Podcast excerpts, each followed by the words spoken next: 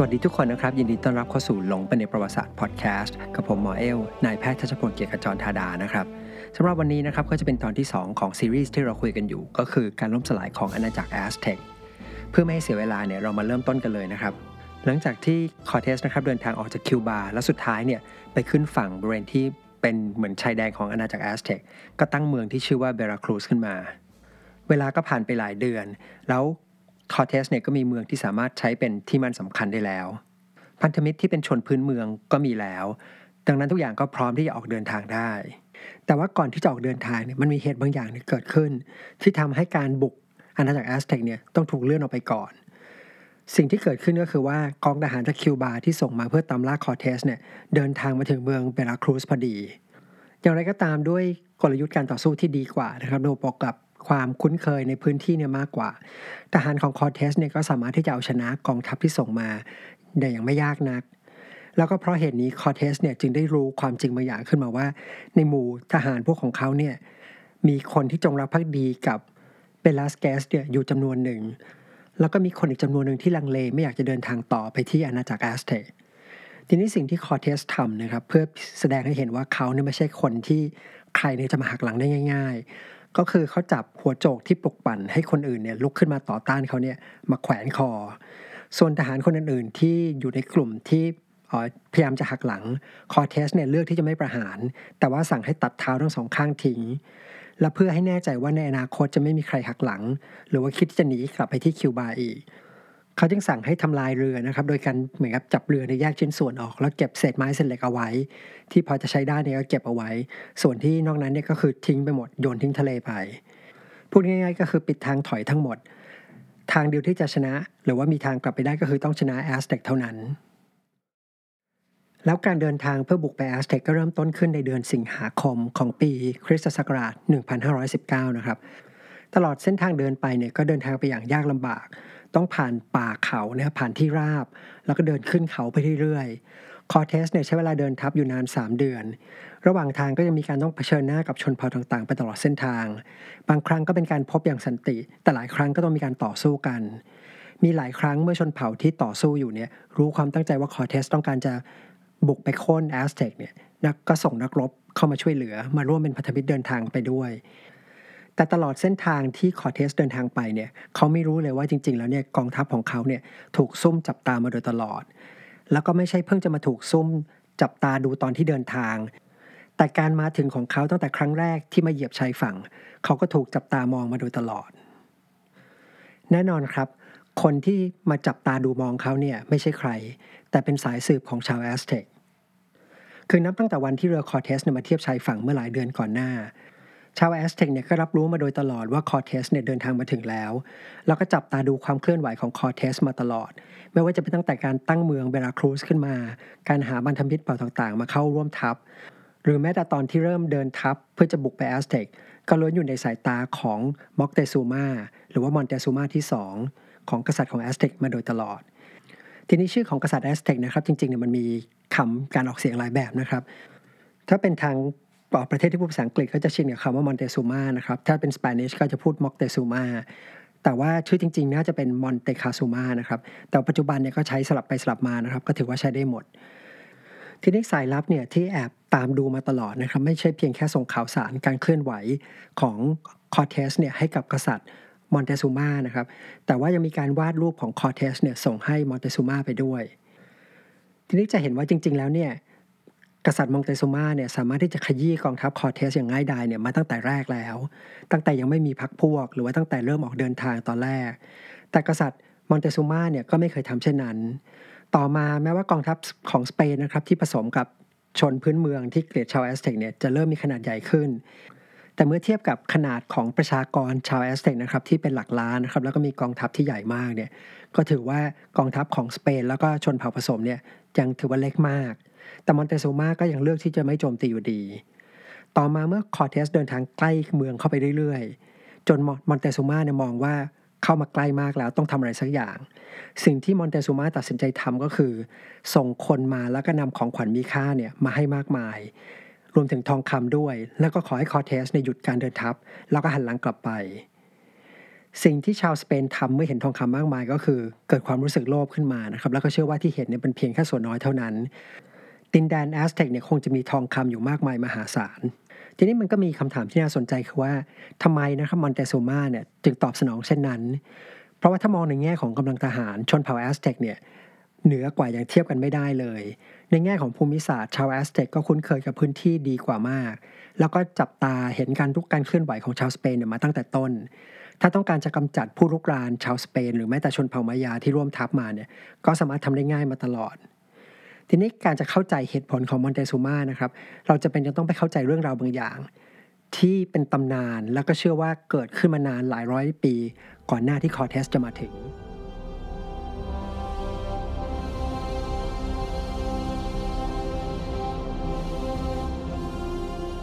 ไม่มีใครรู้แน่ชัดนะครับว่าแต่เดิมเนี่ยชาวแอสเท็กเนี่ยเป็นใครมาจากที่ไหน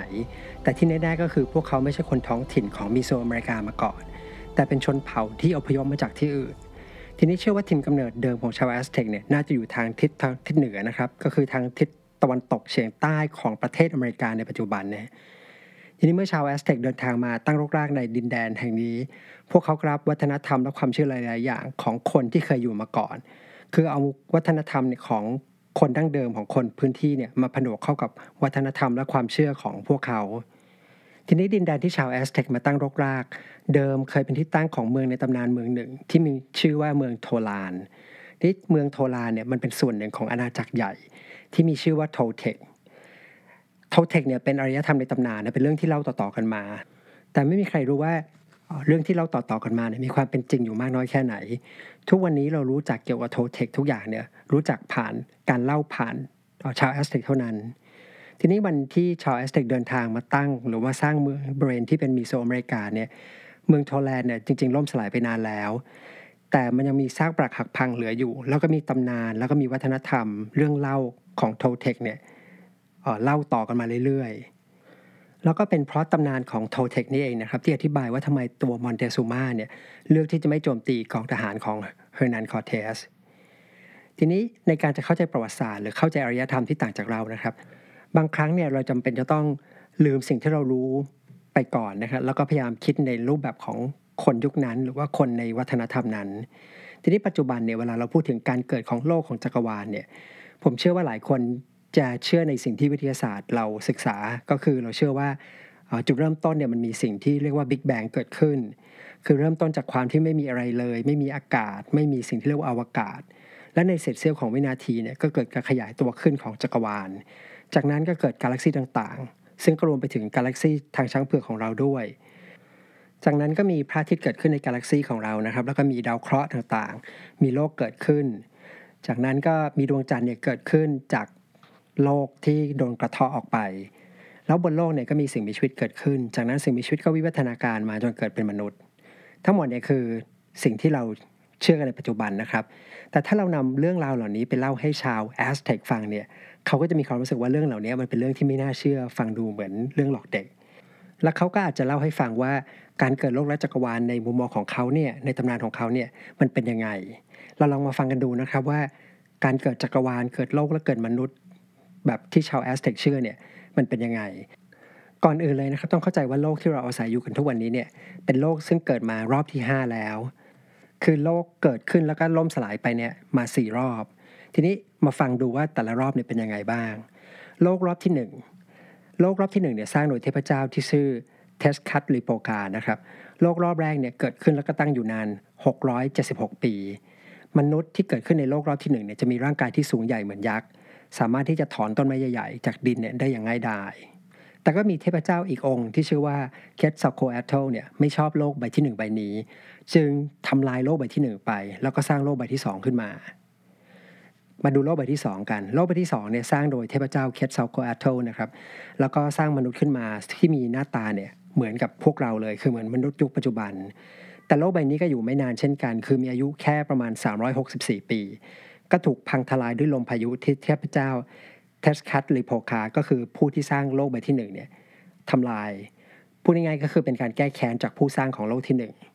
แต่โลกก็ถูกสร้างขึ้นมาอีกครั้งเป็นรอบที่สามสำหรับโลกใบที่3นะครับถูกสร้างโดยเทพเจ้าอีกองค์ ซึ่งไม่ใช่ 2 เทพเจ้า 2 องค์แรกนะครับ ไม่ใช่เทสคัตลิโปคาแล้วก็ไม่ใช่เคทซาลโคแอเทลนะครับโลกใบที่3เนี่ยตั้งอยู่นานประมาณ 312 ปี แต่แล้วก็ถูกทำลายอีกครั้งหนึ่ง คนที่ทำลายเนี่ยก็ไม่ใช่ใครนะก็คือเคทซาลโคแอเทลนะครับซึ่งเป็นคนที่ทำลายโลกใบแรกแล้วก็สร้างโลกใบที่ 2 ขึ้นมา และโลกก็ถูกสร้างขึ้นในเป็นรอบที่ 4 โลกใบที่4เนี่ยก็ถูกสร้างโดยคนนอกเหมือนกันเป็นเทพเจ้าองค์อื่น โลกใบนี้เนี่ยมีอายุนาน 676 ปี แต่แล้วก็ถูกทำลายลงโดยเทพเจ้าที่สร้างโลกใบที่ 4 ขึ้นมาเอง คือสร้างเองแล้วก็ทำลายเอง แล้วก็มาถึงโลกใบที่ 5 ซึ่งก็เป็นโลกที่เราอาศัยอยู่ โลกใบที่5เนี่ยสร้างขึ้นจากความร่วมมือของเทพเจ้าเทสคัตลิโปคากับเคทซาลโคแอเทลนะครับก็คือเทพเจ้าที่เป็นศัตรูกันที่สร้างโลกใบที่1และใบที่ 2 ขึ้นมา โดยทั้งคู่เนี่ยต้องมาร่วมมือกันแล้วก็สังหารปีศาจร้ายเป็นปีศาจแห่งทะเล เสร็จแล้วก็ฉีกร่างของปีศาจแห่งทะเลเนี่ยเป็นสองส่วน ส่วนแรกเนี่ยเอาไปสร้างเป็นท้องฟ้า ส่วนที่สองเนี่ยนำไปสร้างเป็นพื้นดิน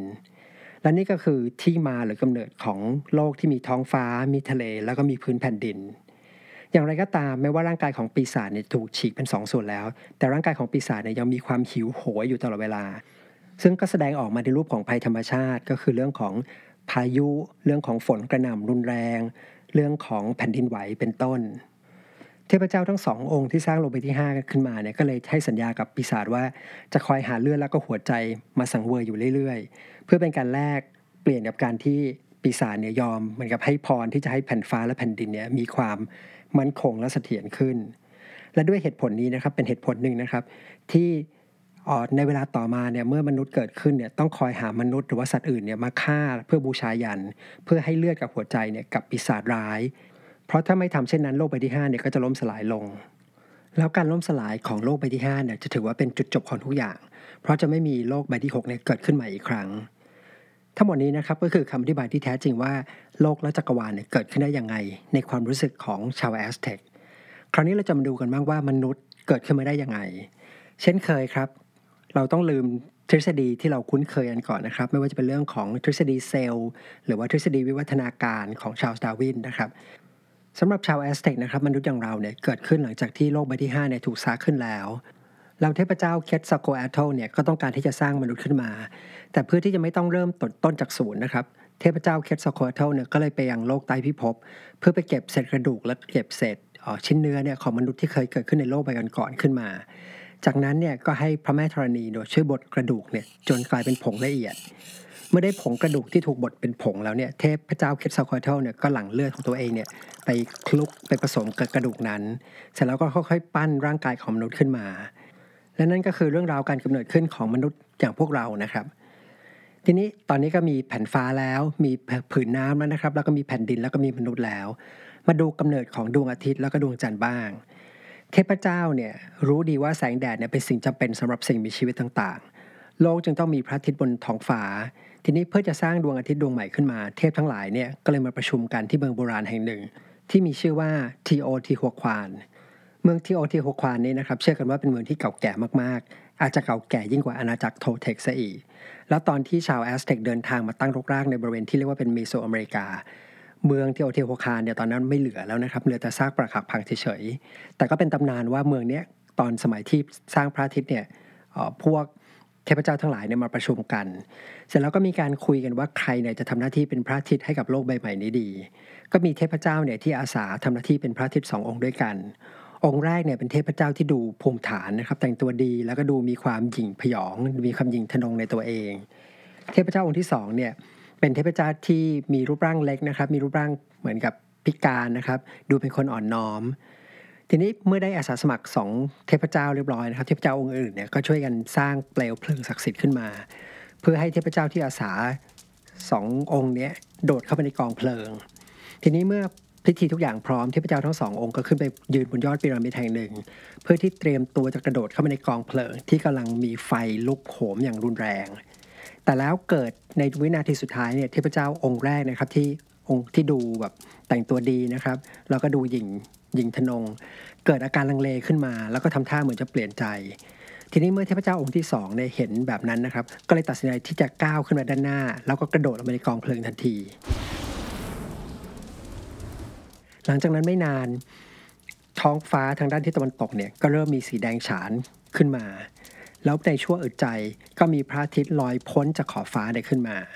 ทีนี้เมื่อเทพเจ้าองค์แรกซึ่งมีความลังเลเนี่ยเห็นแบบนั้นก็เลยรู้สึกเขิมขึ้นมา แล้วกระโจนตามลงไปในกองเพลิงบ้าง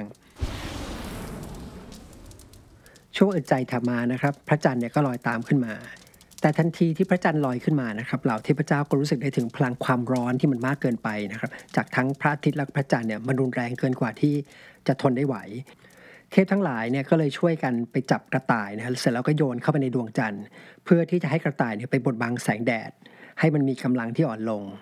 แล้วทั้งหมดนี้ก็คือคำที่บายที่มาของพระอาทิตย์ พระจันทร์แล้วก็กระต่ายบนดวงจันทร์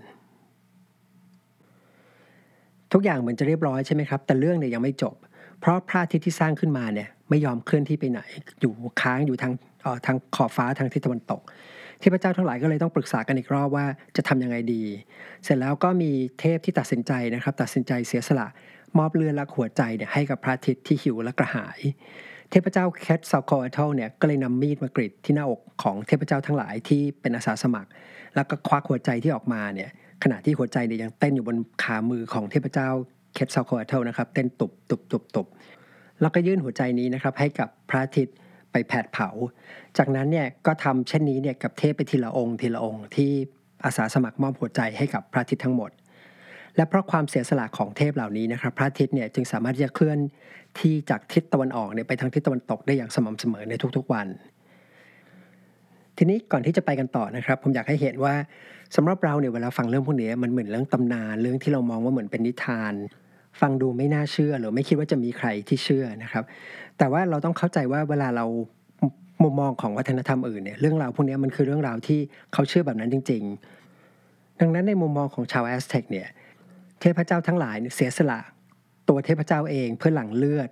อ๋อเพื่อที่จะสร้างมนุษย์ขึ้นมา แล้วก็ยอมเสียสละเลือดแล้วก็หัวใจเนี่ยเพื่อให้พระอาทิตย์เนี่ยสามารถเคลื่อนที่ไปได้ทำให้มนุษย์และสัตว์ต่างๆเนี่ยสามารถมีชีวิตอยู่บนโลกนี้ได้ แล้วทั้งหมดเนี่ยก็ทำไปเพื่อให้โลกใบที่ 5 ซึ่งเป็นโลกใบสุดท้ายเนี่ยยังคงอยู่ได้ ดังนั้นก็เลยมองว่าการที่มนุษย์จะต้องมีการหลั่งเลือดบ้างนะครับ มีการบูชายัน จึงเป็นสิ่งที่ควรกระทำไม่ใช่สิ่งที่เหมือนกับดูโหดร้ายป่าเถื่อน ในทางตรงกันข้ามเนี่ยก็จะมองว่าคนที่มองว่า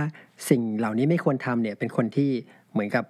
เห็นเป็นคนเห็นแก่ตัวนะครับ หรือว่าไม่รู้เรื่องราวที่อยู่เบื้องหลังจริง ๆ ทีนี้ประเด็นที่ 2 ก็คือว่าการบูชายันที่ชาวแอสเท็กทำเนี่ยเขาก็มองว่า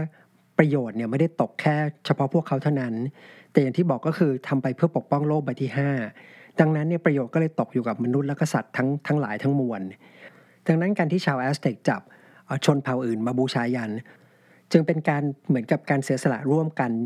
ออกเผ่าละนิดเผ่าละหน่อยนะครับ เพื่อให้โลกเนี่ยมันสามารถดำรงอยู่ต่อไปได้ คราวนี้เราจะมาดูนะครับว่าตำนานเหล่านี้มันจะทำให้เข้าใจพฤติกรรมของม็อกเตซูมาได้ยังไงนะครับทำไมม็อกเตซูมาเนี่ยถึงไม่กำจัดกองทัพของคอร์เทสเนี่ยให้สิ้นซากไปตั้งแต่แรก เรื่องราวมันก็เกี่ยวข้องกับตำนานที่เล่ามานะครับ ก็คือว่าในช่วงแรกสุดเลยเมื่อชาวแอสเท็กเดินทางมาถึงดินแดนเมโซอเมริกาในครั้งนั้นเนี่ยอย่างที่บอกไปก็คือว่าอาณาจักรโทเทคที่เคยยิ่งใหญ่เนี่ยล่มสลายไปแล้ว แต่ว่าเรายังเห็นซากหรือเห็นความยิ่งใหญ่ของเมืองนั้นอยู่ ซึ่งชาวแอสเท็กเนี่ยก็สามารถรับรู้ได้ แล้วก็เล่าต่อๆกันมาด้วยว่า กษัตริย์ของอาณาจักรโทเทคเนี่ยจริง ๆ แล้วเนี่ยเป็นเทพเจ้าเคทซาโคอโทที่แปลงกายนะครับมาเป็นร่างมนุษย์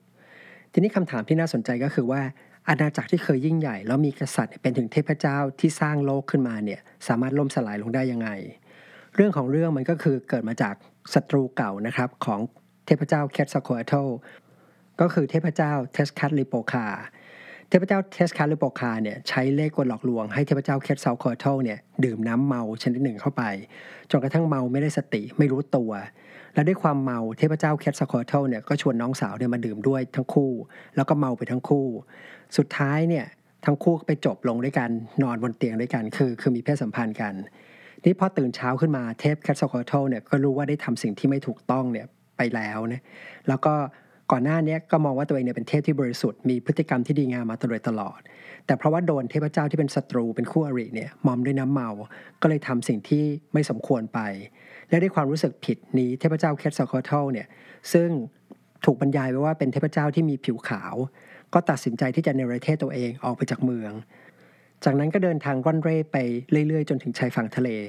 แล้วก็ล่องเรือมุ่งหน้าหายไปทางทิศตะวันออก โดยที่ไม่มีใครรู้ว่าเทพเจ้าเคทสคอร์เทลเนี่ยเดินทางไปที่ไหน แต่ก่อนที่จะจากไปเทพเจ้าเคทสคอร์เทลเนี่ยเคยให้คำปฏิญาณไว้ว่า วันหนึ่งเขาจะกลับมาอีกครั้งเพื่อเฟื่องฟูเกียรติยศของตัวเอง แล้วจะกลับมาทำให้บ้านเมืองก็คือโทเทคเนี่ยยิ่งใหญ่เหมือนเดิมทีนี้หลังจากที่เทพเจ้าเคทสคอร์เทลซึ่งเป็นกษัตริย์ของอาณาจักรโทเทคจากไป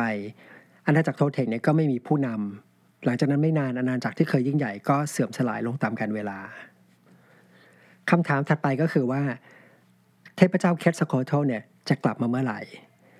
จะเข้าใจตรงนี้เนี่ยเราต้องเข้าใจปฏิทินของชาวแอสเท็กก่อนนะครับ ชาวแอสเท็กมีปฏิทินที่ใช้อยู่ 2 แบบด้วยกัน ปฏิทินชนิดแรกเนี่ยจะวนครบรอบปีเนี่ยทุก ๆ 365 วัน ส่วนปฏิทินชนิดที่ 2 จะวนครบรอบปีทุก 260 วันทีนี้ปฏิทินปฏิทินทั้งสองเนี่ยก็จะวนไปเรื่อยๆนะโดยที่ไม่ขึ้นต่อกัน ถ้าจะเทียบเนี่ยก็จะเหมือนกับเข็มยาวเข็มสั้นของนาฬิกาที่จะหมุนไปเรื่อยๆต่างคนต่างหมุน แล้วทุกๆ 52 ปีเนี่ยปฏิทินทั้งสองเนี่ยจะวนมาประสานกัน ก็จะถ้าจะเทียบกับนาฬิกาก็เหมือนกับเข็มยาวเข็มสั้นเนี่ยวนมาทับกัน ทีนี้ที่น่าสนใจก็คือว่าทุกครั้งทุก 52 ปีเนี่ยนะครับตอนที่ปฏิทินมันวนมาประสานกันเนี่ยมันจะมีความไม่แน่นอนเกิดขึ้น ก็คือไม่มีใครรู้ว่าจักรวาลเนี่ยจะหมุนไปต่อหรือว่าจะล่มสลายลง ดังนั้นในทุกๆ 52 ปี จะมีนักบวชชาวแอสเท็กเนี่ยขึ้นไปยืนบนพีระมิดแล้วก็มองดูดวงดาว เพื่อที่จะพยายามทำนายว่าเมื่อครบ 52 ปีรอบนี้เนี่ยจะเกิดอะไรขึ้นกับจักรวาลบ้าง แล้วบังเอิญมากนะครับในช่วงที่คอร์เทสเดินทางไปถึงเนี่ยปีที่ 52เนี่ยกำลังจะเวียนมาอีกครั้งหนึ่ง แต่คราวนี้จะพิเศษกว่าทุกครั้ง เพราะไม่เป็นเพียงแค่การวนครบรอบ 52 ปีเท่านั้น แต่เป็นปีที่เทพเจ้าเคทสโคอทลเนี่ยเคยประกาศว่าจะกลับมาอีกด้วย ดังนั้นในปี 52 ปีรอบนี้นะครับจะเป็นปีที่ชาวแอสเท็กเนี่ยกังวลเป็นพิเศษ ชาวบ้านนักบวชและกษัตริย์เนี่ยรู้สึกกลัวกับสิ่งที่ความไม่แน่นอนที่กำลังจะเกิดขึ้น ไม่มีใครรู้ว่าเทพเจ้าเคทสโคอทลเนี่ยจะกลับมาจริงหรือเปล่า แล้วก็ไม่มีใครรู้ว่าถ้ากลับมาเนี่ยเทพเจ้าเคทสโคอทลเนี่ยจะทำอะไรกับอาณาจักรแอสเท็กบ้าง เพราะว่าปัญหาก็คือว่าชาวแอสเท็กเนี่ย ก็บูชาเทพเจ้าที่ถือว่าเป็นศัตรูของเทพเจ้าเคสโคโทก็คือเทสคัตลิโปคา บูชาในฐานะของการเป็นเทพเจ้าแห่งสงคราม ซึ่งชาวแอสเท็กเนี่ยเชื่อว่าเทพเจ้าเทสคัตลิโปคาเนี่ยทำให้ชาวแอสเท็กเนี่ยสามารถรบชนะในหลาย ๆ ครั้ง แล้วกลายเป็นอาณาจักรที่ยิ่งใหญ่ได้ขณะเดียวกันชาวแอสเท็กเนี่ยก็นับถือเทพเจ้าเคสโคโทเพราะว่าเชื่อว่ากษัตริย์ของพวกเขาเนี่ยได้รับอำนาจการปกครองมาจากเทพเจ้าเคทสโคโทซึ่งก็คล้ายๆ กับที่ อาณาจักรโทเทคเนี่ยเชื่อว่ากษัตริย์ของพวกเขาเนี่ยคือร่างจำแลงมาของเทพเจ้าเคสโคโทแล้วในช่วงเวลาที่ทุกคนกำลังหวาดกลัวนะครับ รู้สึกถึงความไม่แน่นอนอยู่นี้ ก็มีเรือลำหนึ่งแล่นมาเทียบฝั่ง จากนั้นก็มีคนผิวขาวลงมาจากเรือคอเทสและก็ชาวสเปน conquistador ทั้งหลายเนี่ยไม่รู้ตัวเลยว่าการมาของเขาเนี่ยมันจะมาตรงกับคำทำนายโบราณโดยไม่ตั้งใจ และด้วยเหตุนี้เองนะครับที่ทำให้กษัตริย์มอกเตซูมาเนี่ยไม่กล้าที่จะทำอะไรกับชาวสเปนกลุ่มนี้ เพราะเขาไม่รู้ว่าพวกที่มาเนี่ยเป็นใครกันแน่ หรือว่าเป็นเทพเจ้าที่กลับมาตามคำทำนาย หลายครั้งจึงตัดสินใจนำสมบัติเนี่ยมามอบให้ แล้วก็ขอให้เดินทางกลับไปแต่กลับกลายเป็นว่าชาวสเปนพอเห็นทองคำเนี่ยกลับรู้สึกโลภมากขึ้น แล้วก็อยากจะไปถึงแอสเท็กให้จงได้ ส่วนเรื่องราวที่เหลือจะเป็นยังไงนะครับ กองทัพผสมระหว่างชาวสเปนกับชาวพื้นเมืองที่มีหลักหลายพันถึงหลักหมื่นต้นๆ จะไปบุกเมืองที่มีประชากรหลักหลายแสนเนี่ยได้ยังไง เราจะมาคุยกันต่อในตอนหน้านะครับสำหรับวันนี้นะครับก็คิดว่าสมควรกับเวลานะครับ ค่อนข้างยาว ก่อนจะจากกันไปอย่าลืมนะครับ ถ้าชอบพอดแคสต์นี้นะครับและอยากสนับสนุนนะครับ ก็ฝากกดไลค์กดแชร์นะครับ เขียนคอมเมนต์ดีๆนะครับ เขียนรีวิวดีๆให้หน่อยนะครับ แล้วก็ฝากแนะนำให้คนอื่นมาฟังต่อด้วย แล้วนอกเหนือจาก พอดแคสต์นี้นะครับก็ยังมีอีกช่องทางหนึ่งที่สามารถติดตามได้ก็คือ YouTube นะครับซึ่งผมก็จะนำเรื่องเดียวกันนี่แหละไปเล่าให้ฟังใน YouTube เพียงแต่จะมีการใส่ภาพประกอบเนี่ยร่วมมากขึ้น ก็ลองไปเซิร์ชดูได้นะครับ ก็ชื่อช anel เดียวกันคือหลงไปในประวัติศาสตร์สำหรับวันนี้ผมก็ลาไปก่อนนะครับ สวัสดีทุกคนครับ